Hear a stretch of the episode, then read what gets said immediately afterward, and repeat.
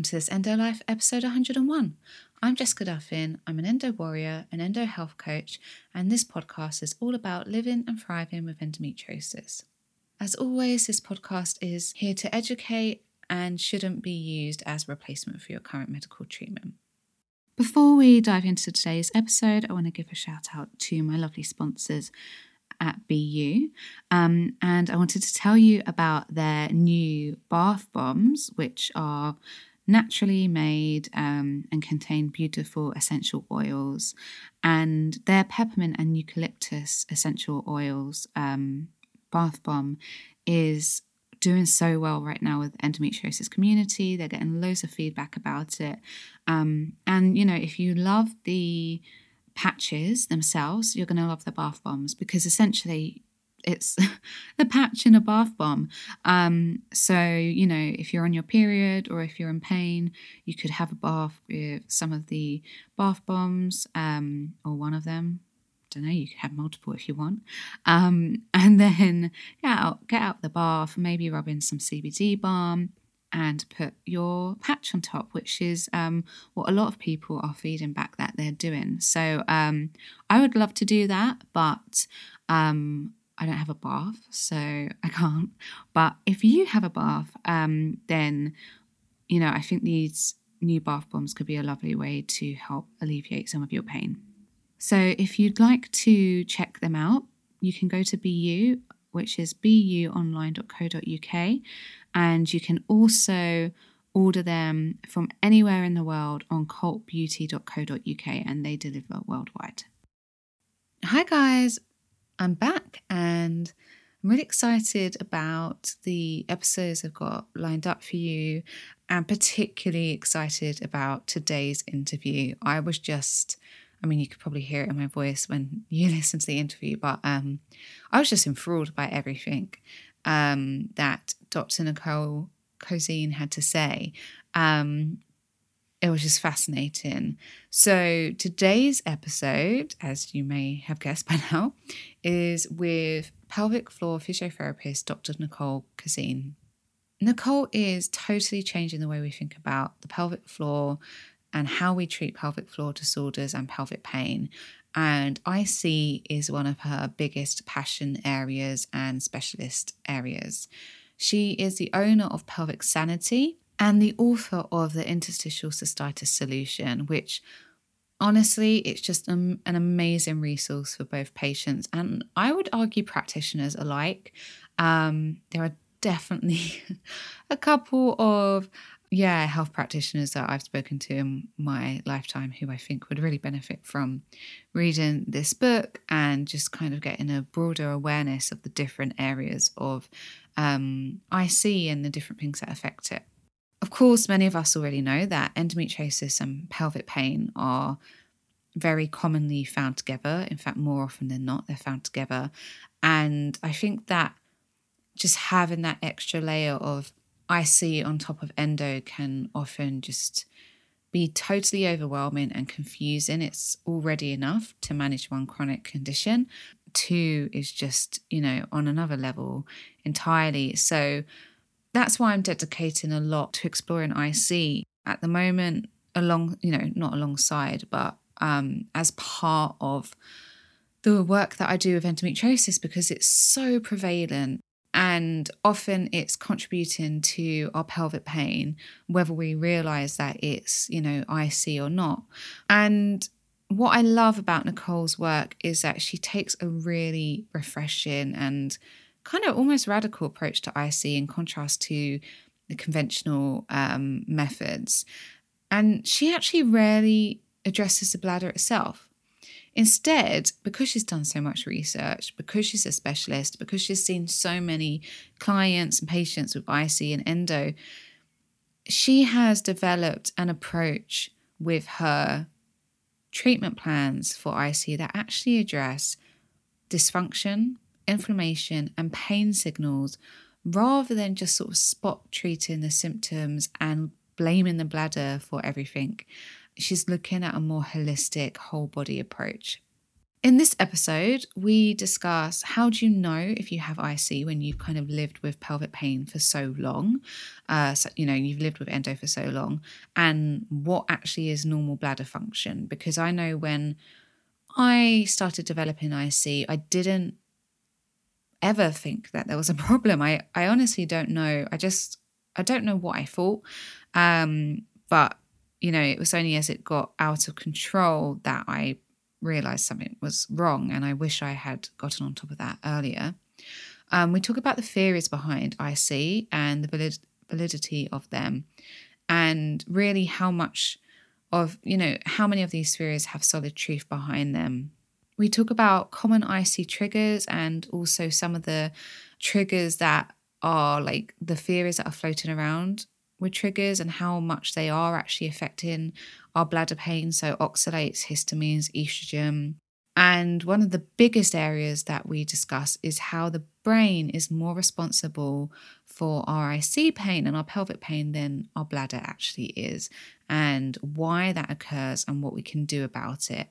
And finally, we talk about really tangible things that we can do at home to downregulate the nervous system, to calm pain signals down, and to actually do a lot of the kind of pelvic floor fascia and fascia release at home, which is just fascinating. I've watched a video since. So um, there's a lot of actionable takeaways that you can go away and practice at home.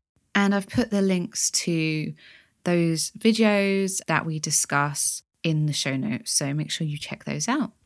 Okay, so um, rather than just telling you all about the interview, I will let you get to it. I hope you enjoy it as much as I did.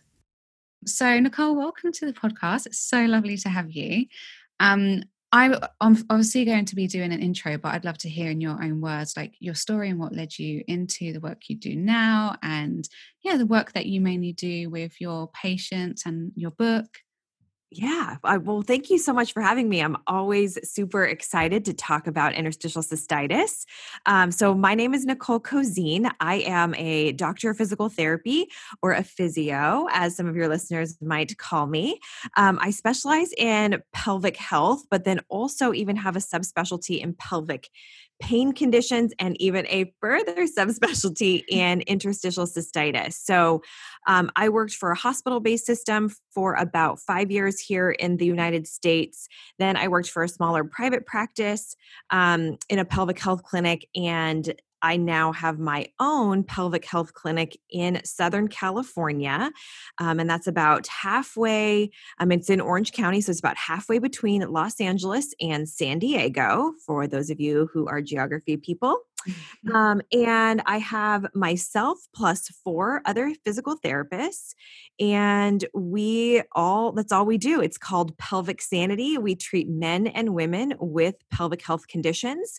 Um, and because I wrote the Interstitial Cystitis Solution, which is a book, um, all on IC. In 2016, I see quite our clinic sees quite a bit of interstitial cystitis patients, and mm-hmm. um, I'm excited to share with you guys here about. Um, how it doesn't have to be so doom and gloom as everybody you know thinks about it on the internet so it can be a very scary diagnosis but i kind of want to dispel a lot of those myths and um, know that you can can get some lasting relief from ic Okay, amazing. Yeah, that's that sounds so reassuring because I think as I've been dealing with endometriosis for years now and I've really got it under control, but my IC is is um, another thing to to battle with. So I'm glad to hear that it doesn't have to be all doom and gloom. So yeah, yeah, and it's it can get scary on the internet, mm-hmm. right? And and all those chat rooms and and um, you know I'm really just in in a a place where I really want to spread just like the positive, practical, evidence based information. And not to say that, because you're right, it can be a doozy, right? It can be really tough. Mm-hmm. Um, so I don't want to downplay that at all, but I do want to spread some positivity around it too and some you can do attitude, you know? Oh my gosh, absolutely. And I think that's one of the reasons why I started working with in endometriosis because the forums are great and they serve a role, but often they are places where people go to express their struggles. And so, if that's the only place where you're going to seek your support, it can be a really overwhelming, um, yeah, experience that makes you feel really negative. So, um, yes. yeah, I'm definitely on the same page with you on that. Cool. So, for anyone who hasn't listened to um, previous episodes or they're just not really sure what IC is, can you give us an overview? Because I know there's kind of varying components of IC. Yes. So so the the overarching definition as we sort of understand it now is you know, relatively simply, it is a condition where the primary two symptoms are urinary urgency and or frequency combined with pelvic pain.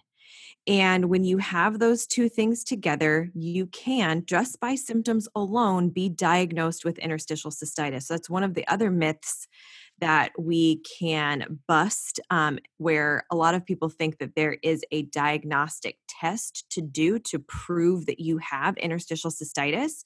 Right. Um, you know, like kind of like with endometriosis, right? No one can actually diagnose it definitively until they actually see it. Yeah. Um, on you know in, in a surgical exploration and so there is no such thing like that for ic um, and so you know so, there is a, something that you can do called a cystoscopy which is a putting a camera up into the bladder to look at the bladder but really all that's doing is ruling out other causes of your symptoms. Oh, so and, interesting. I didn't yeah, know that Totally. So it's completely what they call a diagnosis of exclusion to this day, even though it's been studied relatively extensively over the last probably uh, probably since like t- 2011 mm. um, has been really extensively studied and even a little bit before then so you know, it's another thing a lot of people think that that no one's doing any research on it that it's sort of a lost cause um, but there have been two really really robust studies um, one is was in 2011 and one is still ongoing in phase two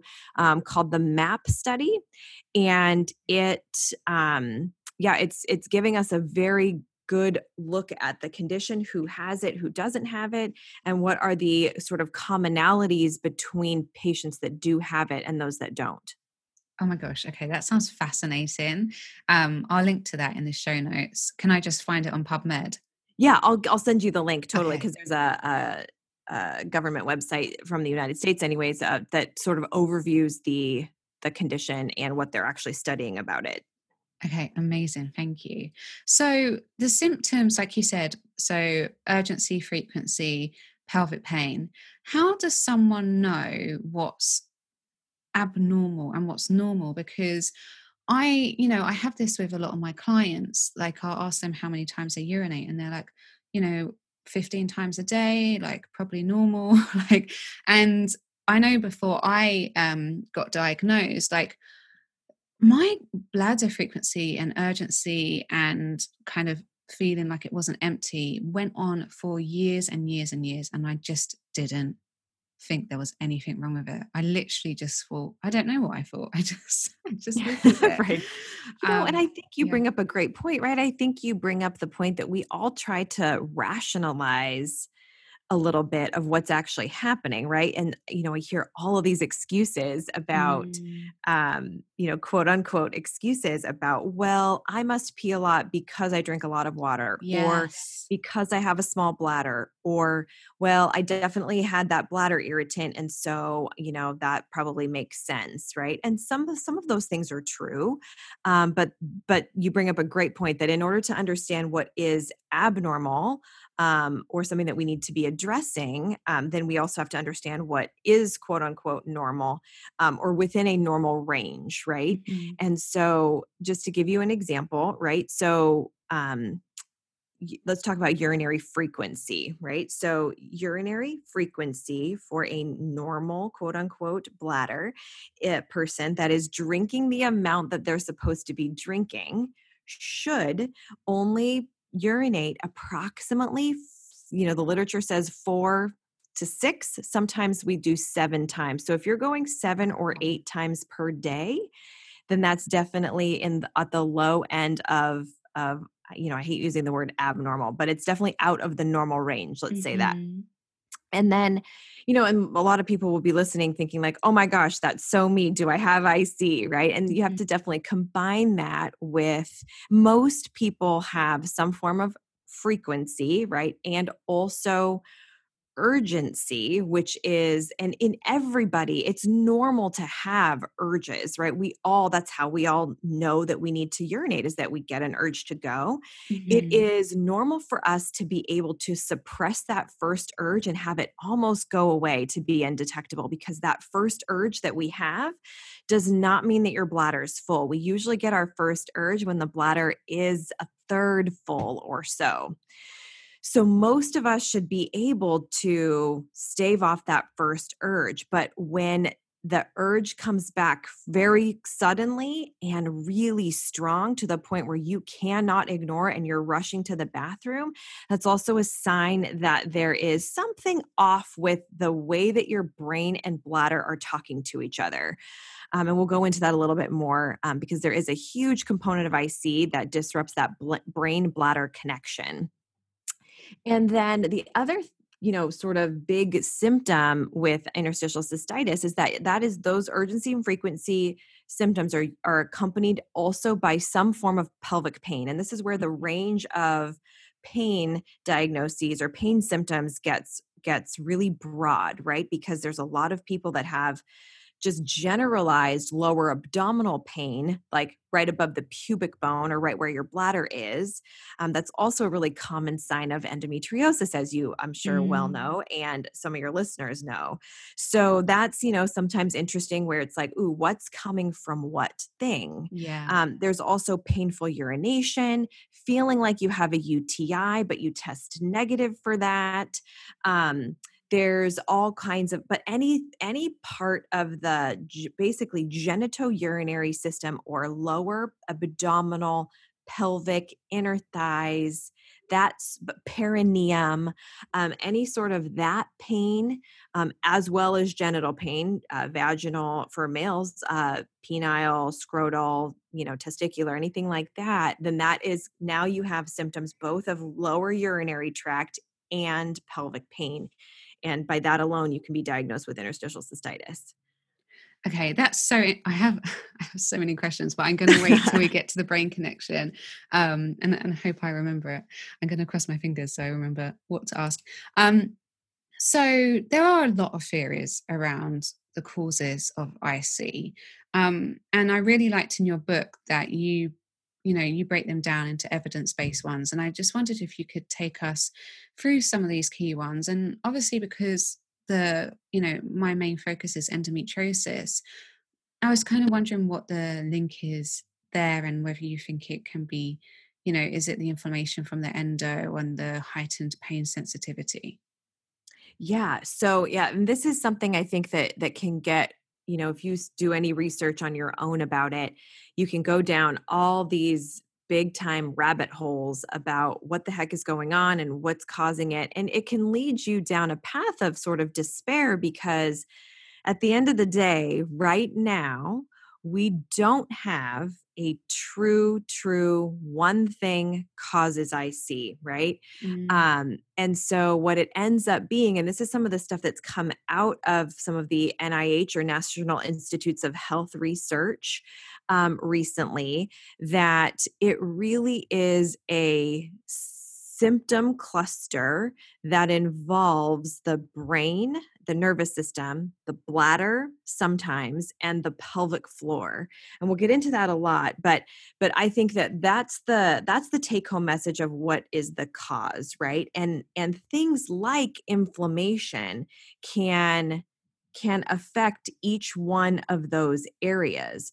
And so that's why so many of the quote unquote remedies or uh, people that are talking about interstitial cystitis also always end up talking about inflammation um, because inflammation can drive pelvic floor dysfunction can drive pain and now you have this sort of circle of what i call the dip cycle in the book which is pelvic floor dysfunction inflammation and pain and each one of those things can influence each other.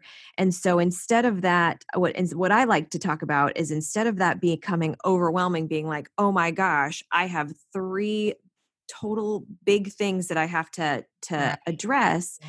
It's more like you have a lot of options in order to and you have a ton of options in order to get that symptom relief down or Mhm. to you know go underneath that pain threshold line or the symptom threshold line and so i i like to look at that as like there's a lot of yes there's a lot of things that can be at play but there's also a lot of ways that we can intervene that can yield a symptom resolution or a symptom reduction Yeah, and I yeah, I love that approach actually. Like I haven't really thought about it in that way that it's not like oh there's so many things so so many moving parts but actually well there's there's so many options to start calming down the the system overall um yeah Yeah. i'd love to hear a bit about the theories and and also another one that i wanted to kind of ask in relation to that is whether you see a strong association with um SIBO.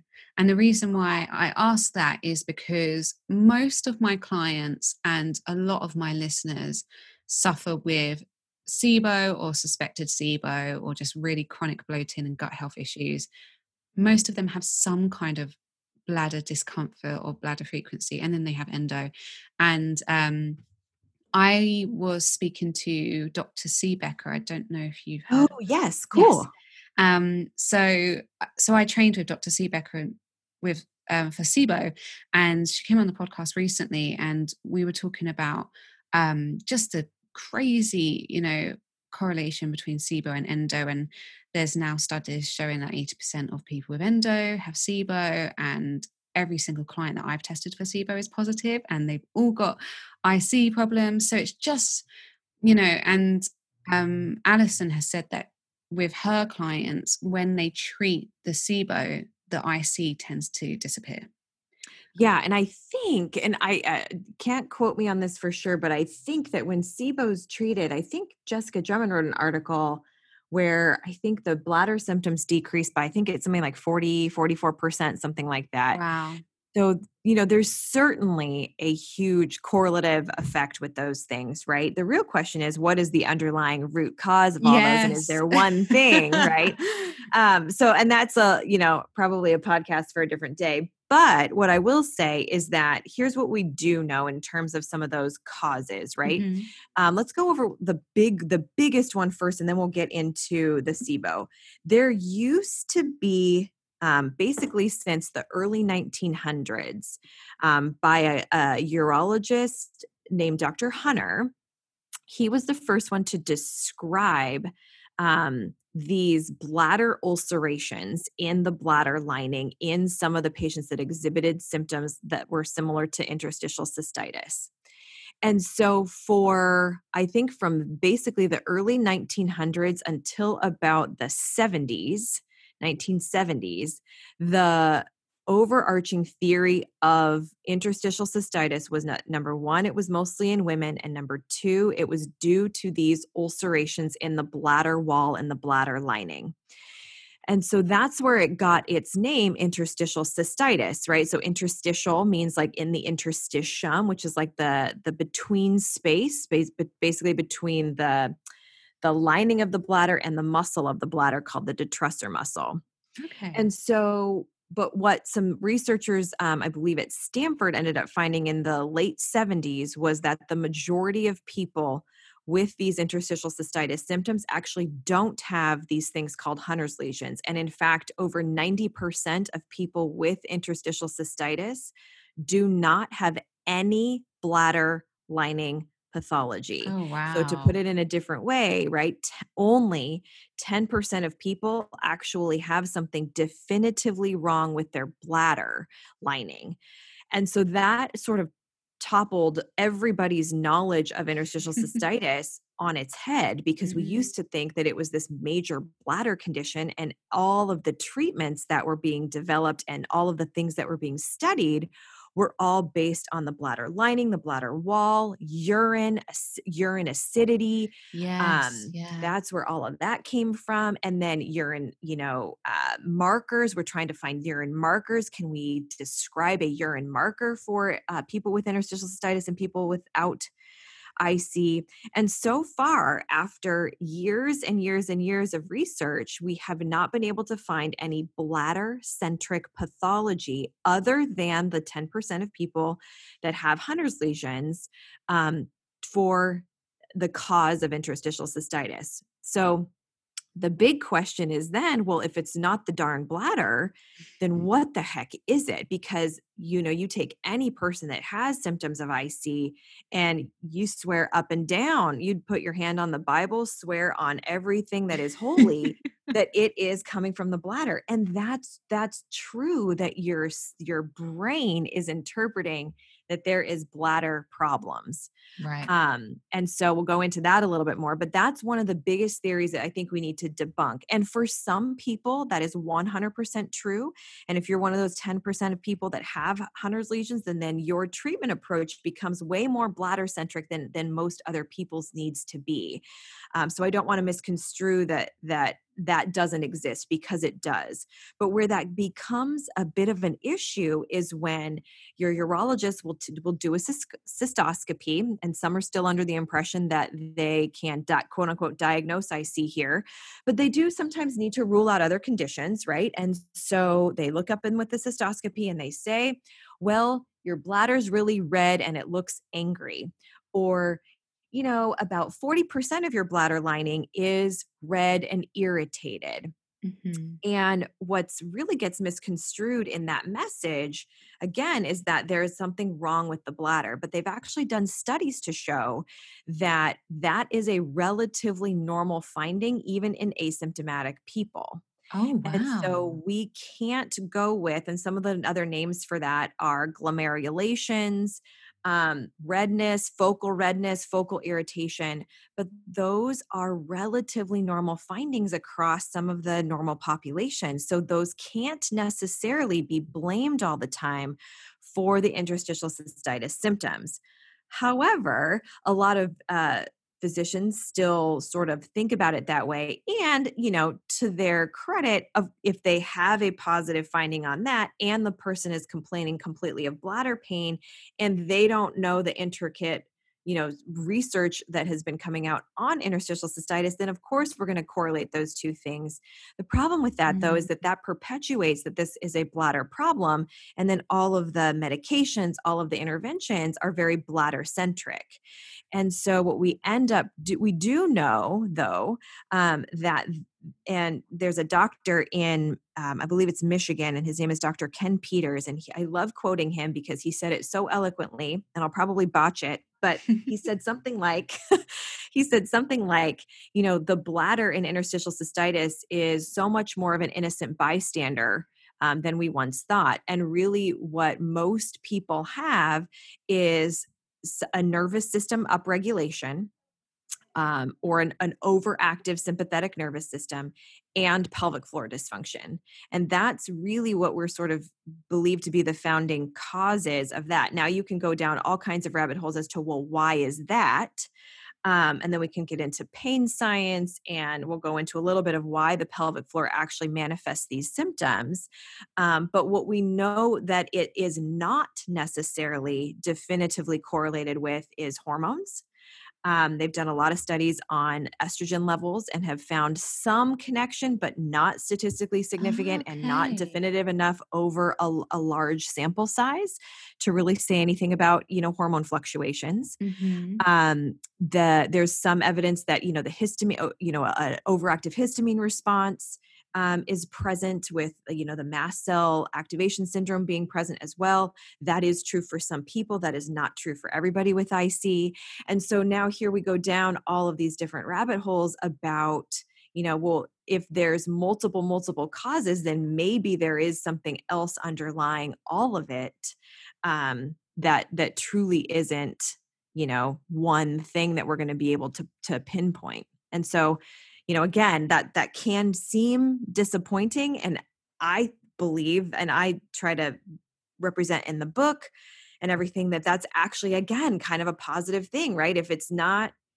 sure it would all wouldn't it be great if we could take a pill and get rid of ic right i think we could all agree that that would be kind of a perfect world scenario but unfortunately as we all know all too well for 2020. This is not a perfect world. Um, and so, but I really do believe that there can be interventions at different levels at the nervous system level, at the inflammatory level, at the pelvic floor level that can really, you know, eliminate if not resolve most of the symptoms of interstitial cystitis and so sometimes i you know when my patients come in and they're overly perseverating on well i don't i just don't understand what causes it i just want to know what causes it we really try hard on focusing um, away from that and focusing on what we can do about the symptoms and and let all of the scientists that are working really hard to try to figure it all out do what they're going to do. Okay this is absolutely fascinating because i you know i've been trying to work out what's been triggering my symptoms um, especially this year because it's been so bad. So yeah, this is just a really interesting approach. So what what is your approach when it comes to helping patients who I see? Like obviously you have quite a specific approach that you take in your book. So where where would you get started if we're not sort of chasing down these rabbit holes and are more taking a, a wider view of the inflammation, the pelvic floor and the nervous system? Yeah. Um, yeah. Um, let me okay so real quick though let me go back really quick because i didn't answer one of your questions about the sibo oh, connection oh right right okay so let me go back there and then we'll talk about like where the heck we get started on the pelvic floor and nervous system component so what we do know we do also know though that there are some some conditions that are really highly correlated together right so interstitial mm-hmm. cystitis endometriosis they call those the evil twins yeah. Um, right um, but they have shown that people with ibs right which now we know probably SIBO is a significantly underlying factor in most cases of IBS, mm-hmm. right? Um, that SIBO and I slash IBS and interstitial cystitis are also really linked and correlated together. Um, things like asthma and allergies are correlated together. Things like fibromyalgia, people tend to be diagnosed similarly um, with those things and chronic fatigue syndrome. Yeah. So there, we do see some of those of of people having multiple diagnoses and a lot of those you know if you take like for instance asthma and allergies and ic maybe that maybe for that person there's a, an underlying histamine response that needs to be addressed more so than the next person um, maybe somebody that has you know ibs slash and, and potentially sibo um, and ic that person has an underlying gut dysbiosis issue um, that is driving some of those symptoms. So I tend to think about it. So now this is going to kind of bleed into where do we get started? I kind of tend to think about it into the, you know, what is your individual driver mm-hmm. um, and how many like of if you looked at yourself in a big pie chart right what percentage of these different categories would you say um, your symptoms are in and and really try to test those out. And that's where I feel like a pelvic floor physio can be really helpful because we can look at the musculoskeletal, the muscles, the nerves, um, ligaments around the pelvic floor and where your bladder literally sits. Mm-hmm. Um, are those, you know, our factor? If so, what percentage?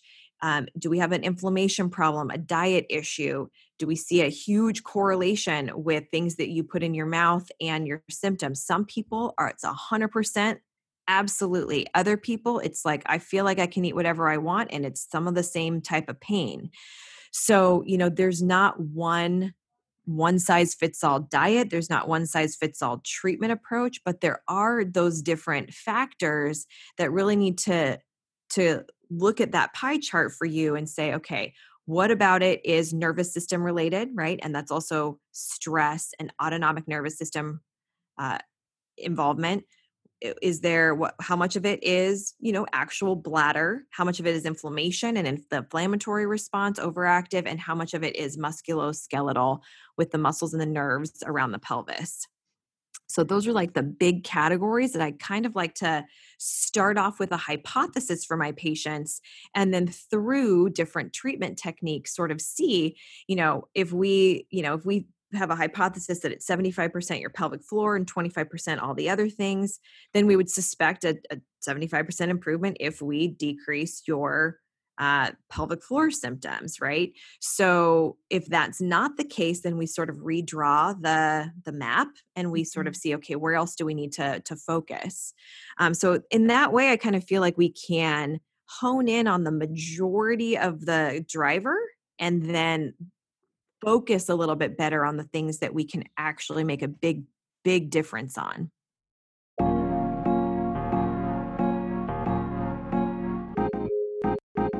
Just a reminder that this episode is sponsored by BeYou. These natural patches last for 12 hours, so they bring you prolonged relief and can begin working on relaxing your muscles before the pain kicks in, so you're prepared even if your period comes during the middle of the day. Some people even find that wearing them a night before their period can really help soothe the inflammation in the area. To shop, just head to the link in my show notes. This episode is also sponsored by my free guide, Managing Endometriosis Naturally.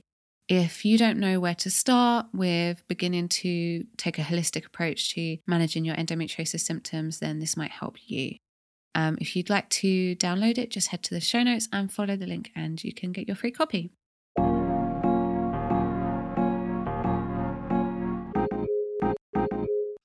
This is so interesting. So, I'm gonna, if it's okay, I'm gonna kind of give you like my my situation as almost like a case scenario to like lead into Sure. other questions um and it would just be interest and i think like because um you know people with endo we tend to be a complicated bunch and probably i'm sure Yes. there's other people listening who are in the same boat as me so hopefully this will be useful for them but um for so with my example i have sibo Okay. um and so I have tested positive for both, and Dr. Allison Siebecker agrees that she thinks I have hydrogen sulfide type SIBO as well.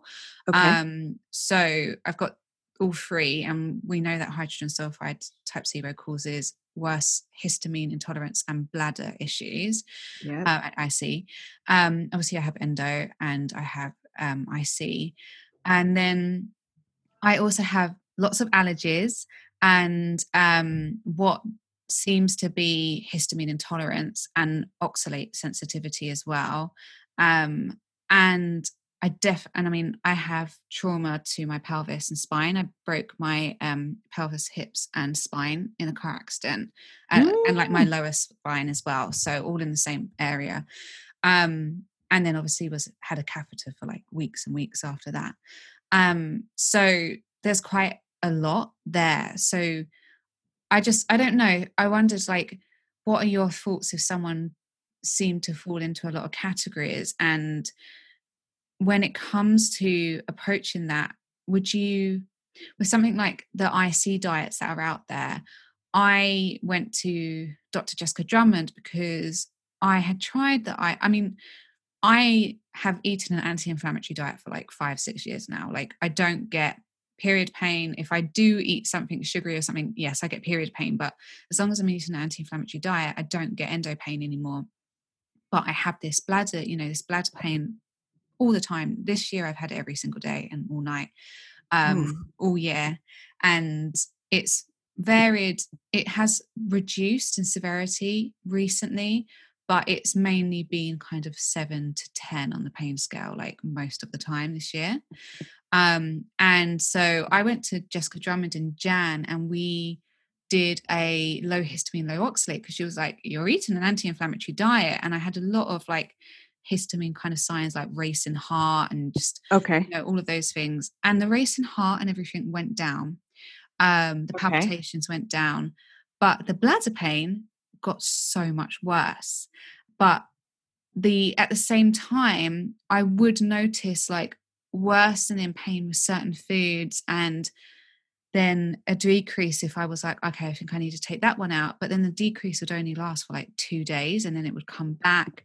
And it feels like at the moment every week there's a new food and it does feel correlated to food but then it's like a new thing every week. It's like my body gets sensitive to a new thing every week. So i guess wrapped up in all of that is you know would would like histamines and oxalates play such a role? And if it seems this complicated like would you would you look at the diet or would you think no this is this is more than that because the the the pain has persisted past the diet changes? Yeah, this is a great question. And and clearly you had some sort of diet component, right? Mhm. Um because otherwise, I mean, because that when you started seeing her, you had a significant decrease in your well, first of all, anti-inflammatory diet decreased a lot of your endo pain. And then you had a lot of other positive changes when you went to the low histamine, low oxalate, right? Mhm. So, but at the point now where you're at that baseline, right, of like, but then there's still some other types of symptoms that Mm. don't that don't seem to be affected necessarily by food, right? Like how much better can you be eating? How much m- more nutrient dense food can you be putting in your body? That's where I love to cool, like that seems like an amazing start and now we need to keep that consistent, almost like a little scientist, right? So like Mm. that's amazing. Now we know what is very sensitive, very um, linked to to your diet. But this is where I feel like you can get off on all sorts of little tangents on like, well, is it this food or is it that one Yeah. or that di- today it did this, yesterday it did that. Um, and then you kind of go a little nutso, right? On trying to essentially what I call chase the foods that are problematic when you know you've dropped them so significantly, the symptoms so significantly from this baseline diet. So, my proposal then for you would be to keep that exactly how it is, right? Where you know all the things that are safe. We're not trying new things. We're not, we're keeping a, a relatively low baseline and then add in some other things in those other different categories to see what effect does that do have on it Yeah. and things like um, and i don't know if you've seen a pelvic physio Yeah, I've I'm actually sure you have great right girl. Yeah, I mean, I can't see her during COVID, but I do all of my exercises and stretches every day. Like I yeah so then you know there's that there's the pelvic floor dysfunction part of it that because remember pelvic floor dysfunction can also mimic the symptoms of interstitial cystitis Mm, So, if there is any what we call hypertone or tightness or um, Yeah. over activation of the pelvic floor, um, then that can cause urinary urgency, frequency, and pelvic pain, right? mhm. And so the driver of that can be all kinds of musculoskeletal things likely to do with your car accident. But also, we cannot underestimate here the autonomic nervous system and the amount, the the years of threat response that your body has been under now with all of these conditions. And Mhm. so sometimes what ends up happening is that that is the thing that we actually have to address from a underlying level is how is your brain interpreting what is actually going on in your body? Because right now it might not be giving you as accurate of information as we would hope it would. And that's sometimes the biggest sort of aha moment. Sometimes it can be really frustrating as we're trying to truly hone in on that. Um, but there's some excellent pain science research that shows that when your autonomic nervous system is chronically overactive, um, then it changes the way that your body perceives pain, right? It changes where in the brain it functions and it changes your sensitivity to pain um, and it changes how your body reacts to other things, right? So now you have a food that, you know, maybe two years ago didn't used to bother you. And now, because that overactivation of the nervous system, there's a little bit of an inflammatory response because of histamine or oxalates or whatever. And now your brain takes that as a huge threat and then produces pain to get you safer, right? It's trying to get you safe. Um, but it's, it's, it's going off too much. It's kind of like a car alarm that is that kind where it's kind of like, what, whose car alarm is going off when somebody is just walking by, right? Like, what the heck? Yeah. It's kind of like that, except for it still activates all of the physiological responses as if you're getting hurt still. Mm-hmm. Right. Mm-hmm. And so that can be going on from an inflammation level. That can be also be going on from a musculoskeletal level where we have to calm your entire nervous system in order to to really get and and that's what takes time and that's what takes yeah. perseverance and and and not um playing into all of like not and it's hard right? Because your body's literally wiring yourself to be fearful of that so that you mm-hmm. stop doing whatever it thinks you're doing. Um, but we know now that pain does not equal any sort of tissue damage whatsoever. And so there's it's just we it's just your body's way to to say that there's something still awry. Um, and so that's the kind of hypersensitive nervous system that we have to address. And i believe that physios can really tap into that um, by not only just focusing on your pelvic floor, but really treating in a head to toe fashion where we're actually activating the vagus nerve and the parasympathetic activation, which is the opposite of that overactive uh, nervous system. So we can do things to facilitate that um, physically and then you can also do a ton of the stuff that everybody hears about that sort of wants to you want to roll your eyes at right? Like meditation mindfulness um, all of those things which sounds so frustrating when someone's telling you except for when you really think that it really truly can be a volume knob that you turn down on that sympathetic nervous system side on a physiological level and that's why we want you guys to do that kind of stuff.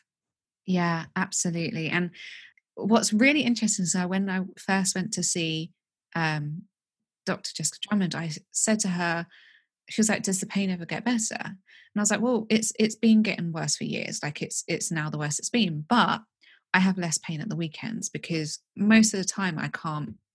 When I saw her anyway, I couldn't sleep. Um, I was having like four hours sleep a night because the pain was so strong but I can sleep at the weekends. Now, it's not to say that I don't have pain, it's just pain that I can sleep through. Um, but m- most mornings, like if I wake up and I urinate, I'll feel I'll feel pain. And you know, during the week, if for I mean, I don't sleep in because I got work, but if I had if I could had the opportunity to, I wouldn't be able to fall back to sleep because of the pain. Um, and so I can get woken up at like 3 a.m. and go to the toilet, and then I can't go back to sleep because of the pain. But at the weekends, that doesn't happen. I sleep through. Interesting. Yes. And so right? Jessica was like, What are you what are you eating at the weekends? And I was like, Well, I am generally eating less vegetables because I eat like eight portions of veg and two portions of fruit like a day. Um, but at the weekends, because I'm out or like I'm eating like you know, just kind of differently at the weekends. I might have like a brunch or something. I'm just not eating as many vegetables, still a lot, but not, you know, not eight. And so she was like, okay, well, that kind of correlates with, you know, the oxalates and the histamines. And that made sense. But now, now I've gone through of that process and the pain was still so severe. Now I'm thinking, well, is it because I'm more relaxed at the weekends? Because I am a, um, I have like bad anxiety and my mm. kind of base level of being is just stressed. That's just just my baseline level is stress. Yeah, it's just me. So, yeah. So now you you know your approach. Obviously, we you know um, I totally get the approach of like pain signals and um, upregulated nervous system and being in the flight or fight response, and it's just something that I it's really only dawned on me in the past two or three months. I'm like actually perhaps the biggest part here is the nervous system because I've been doing the pelvic floor physio for like six months. Mm-hmm. The, you mm-hmm. know, the the diet didn't really directly work on the pain. Um, so yeah, so it's just really interesting that you said that. And I with my clients when we talk about like reducing their pain signals and calming their their pain response down I do always feel like they feel frustrated about the idea of like, well, you know, meditate or lean into joy and pleasure, like read a novel, like because it sounds it to them it feels like they're not doing anything. Um, exactly, um, totally. You know, because we're so used to like well, because we're so into wellness now. It's like, well, what supplement can I take? Well, what thing can I do rather than what can I just like maybe take off my plate or what can I just you know what can i say no to yes. or what can i not feel guilty about or all of those things and you know i think that that it's interesting too because sometimes it's all about how you frame it in your mind right so if if we talk about the the de-stressing and doing all those things right? I mean, if you especially like someone like you and someone like a lot of people especially in this covid time um you know have this sort of undercurrent of that's just kind of how you are um mm-hmm. upregulated nervous system kind of a you know overthinker perfectionist all these other things um type a we kind of call it right? Yeah. Um but at the end of the day that can be that that is another area that can be addressed at multiple different levels and layers. Mindfulness meditation de-stressing talking to a psychologist are all one part of it.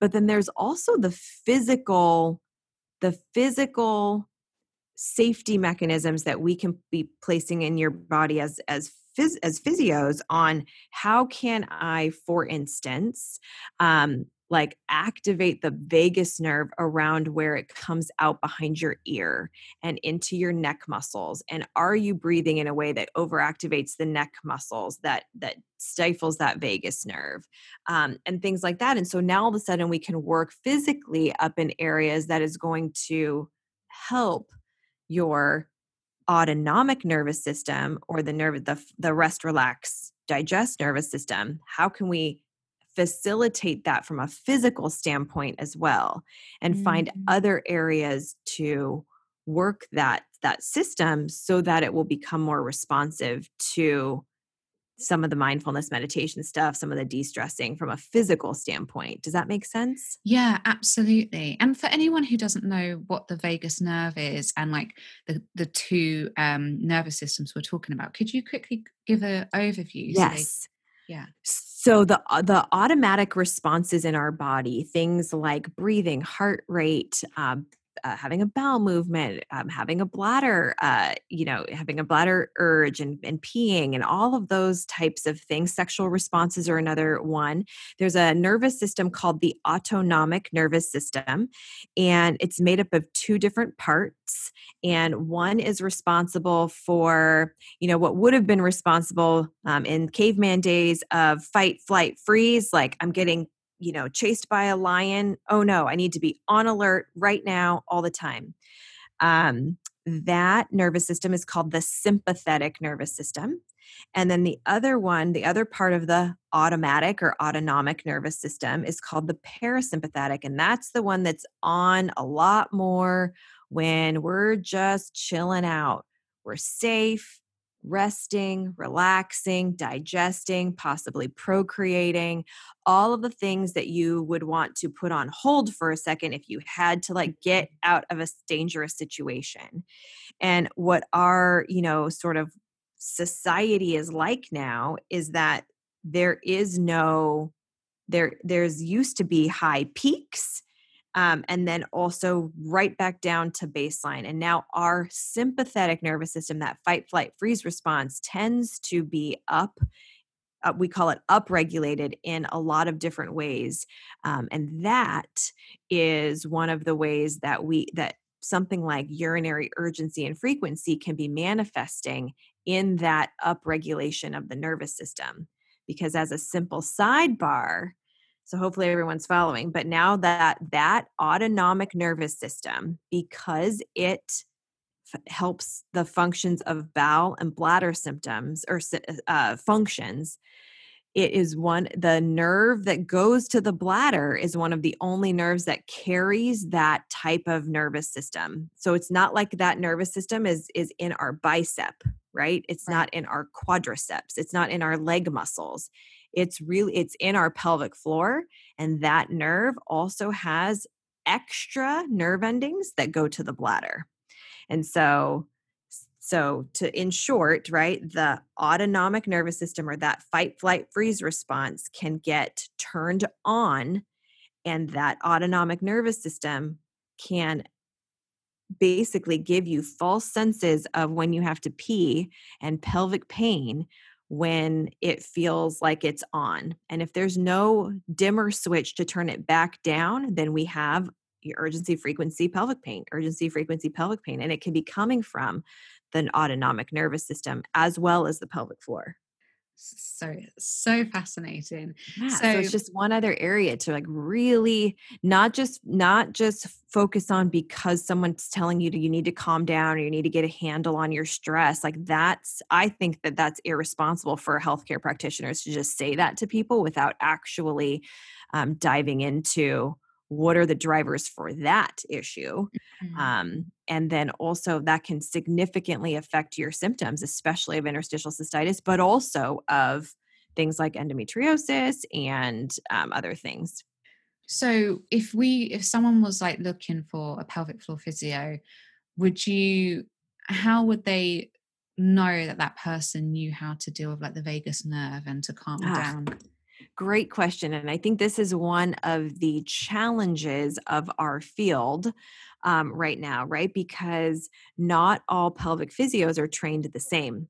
Yeah. And so there's a lot of pelvic physios that are amazing clinicians, but their major focus is on on uh, pregnancy, postpartum, yes. incontinence, that kind of stuff, prolapse, which are wonderful. And we do that at our clinic too. So they can be both.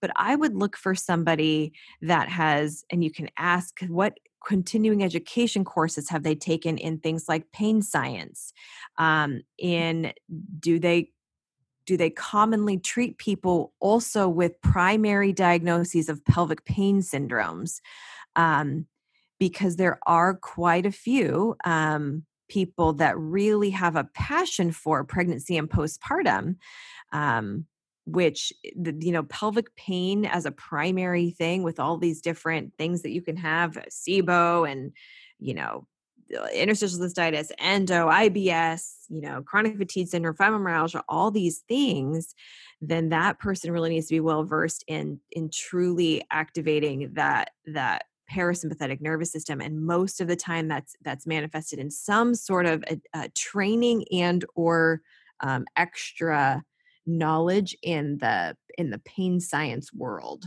I hope that kind of makes sense. Yeah no absolutely. I feel like you're going to get a lot of inquiries yeah.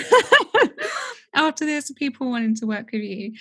Okay so I, I feel like I could talk to you about this for ages, but um, I don't want to take too much more of your time. So, how can listeners, if they can't find a pelvic floor physio, um, or you know maybe given COVID they just can't do it right now, what techniques could they start using at home? Because I thought you had some really amazing um, suggestions in your book. Yeah. So you know, if you take a look at at the the things that can, can be contributing we touched on like kind of those three major ones right? The nervous system the pelvic floor um, and and a little bit of the bladder but then also the inflammatory component right mm-hmm. some of the things that you can certainly do even if you can't you know see a practitioner in person right this minute is for sure work on the diet which you have a lot of podcasts on that and work on your gut health because that can also be a, a huge driver to both pelvic floor dysfunction and inflammatory responses um, to to pelvic pain but also um, in the book we go over a couple of pretty general there's like seven exercises that uh, really try to focus on all of the areas that tend to get tight and angry and mad that can that can ramp up those uh, bladder symptoms. Mm-hmm. Um, and so the seven stretches in that book, the IC solution, are really good baseline kind of for most people to start with, regardless of where you're at.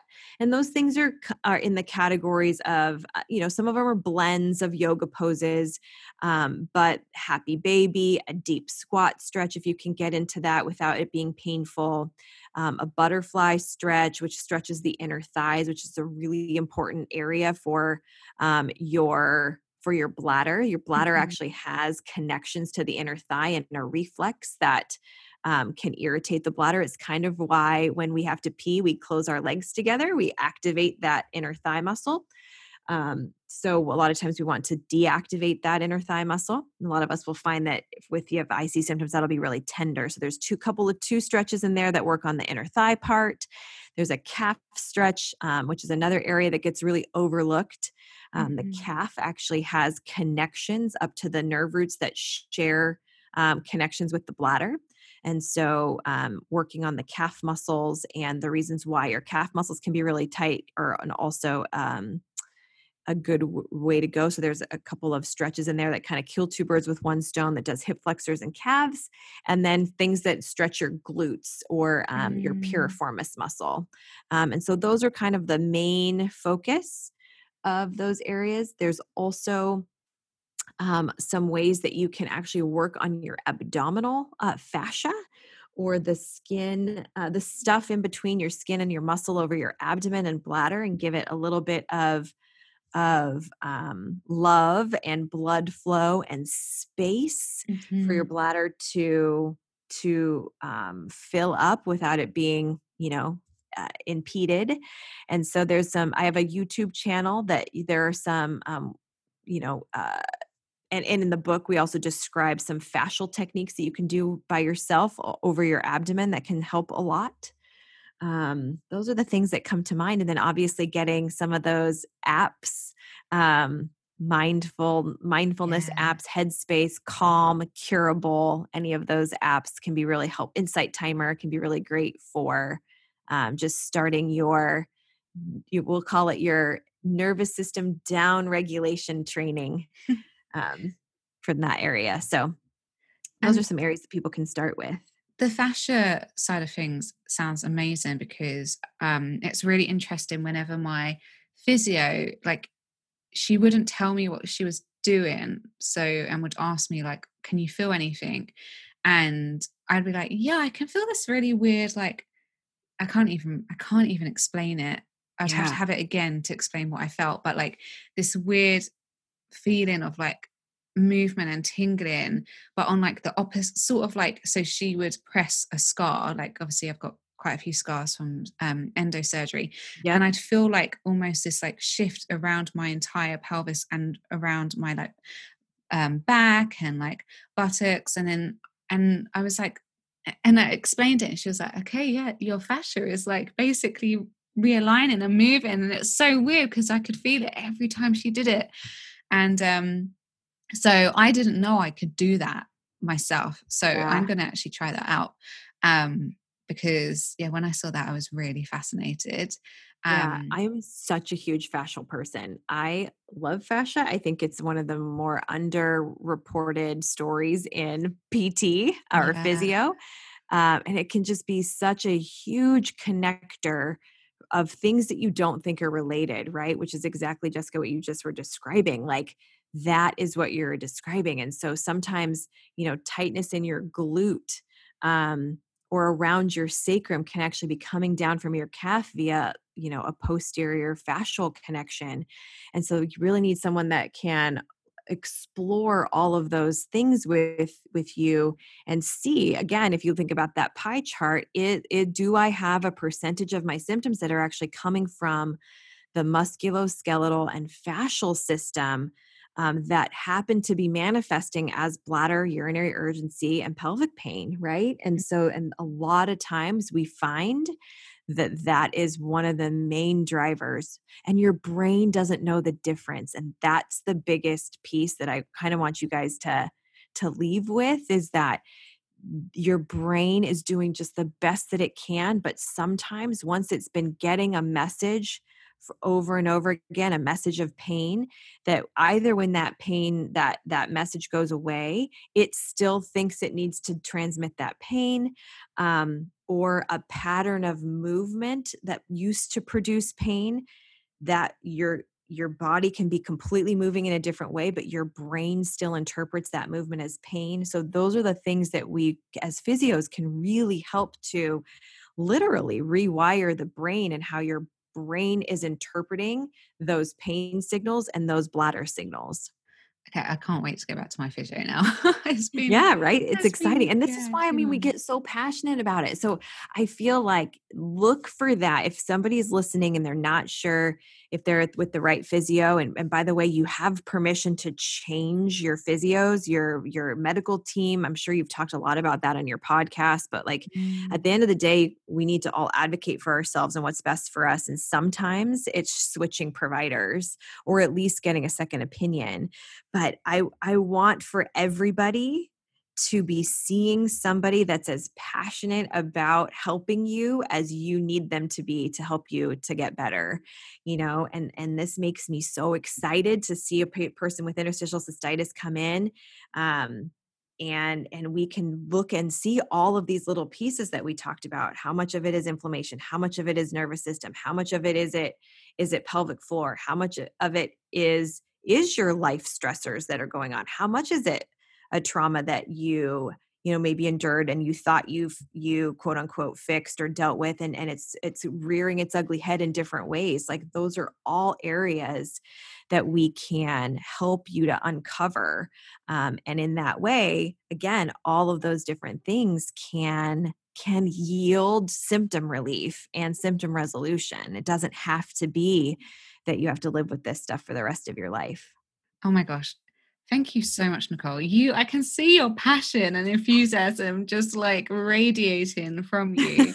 um, so yeah, it's just so wonderful to find someone so passionate about this and um, advocating for for people with IC and and kind of the areas that are underlooked around it. So thank you so much. Where oh, can sure. Like um, listeners find you, and how can they find out more about your work? Yeah, so a couple places. So I'm definitely on the gram. So I have two Instagram accounts. So our clinic Instagram account, which is a lot more patient focused, mm-hmm. um, is called Pelvic Sanity. And the um, other one that I have is like my personal professional one. It's it's Nicole Cozean DPT. Mm-hmm. My clinic is obviously called Pelvic Sanity, and you can go to pelvicsanity.com for a bunch of information. We also have a YouTube channel where those videos um, were that I spoke about that that accompany the book. Those videos are on you our YouTube channel. So if you search YouTube for pelvic sanity, those videos should come up. Great. I'll put that um, in the show um, notes. Yeah, I also go over like what to expect at your first physio visit and what's an internal exam like and all kinds of stuff that can help ease people's mind about actually taking the leap to go see a pelvic physio. Um, those are the main ways. You can feel free to email me at nicole at pelvicsanity.com. I love hearing from people and I love hearing what resonated with you. Um, and then and yeah and i have a couple i mean the book the ic solution is is is great and then i just came recently came out with a ic patient centered course online course that oh has a gosh. lot of Okay. Yeah, that has a lot of that. those. yeah, yeah, yeah. That has just like a lot of the. Uh, uh, it's a little bit updated from the book. So instead of writing a second edition of the book, I sort of did that, updated some stuff in there, and then also have videos and things like that that um, aren't on YouTube. So have that too. Amazing. So can they get to the course just through the Pelvic Sanity website? Yes. Yeah. Yeah. Yeah. Okay. And or Instagram. I think there's a link through the, the link in the bio Instagram link. Okay, I'm doing that. Absolutely. Um, okay, thank you so much for coming on. It was so I have so many other questions for you. Yeah. Um, so well, think, I'd be happy to come on again if yeah. once you kind of get some feedback and we can do a little Q and A or even do an Instagram live or something. That would yes, be fun. That would be awesome.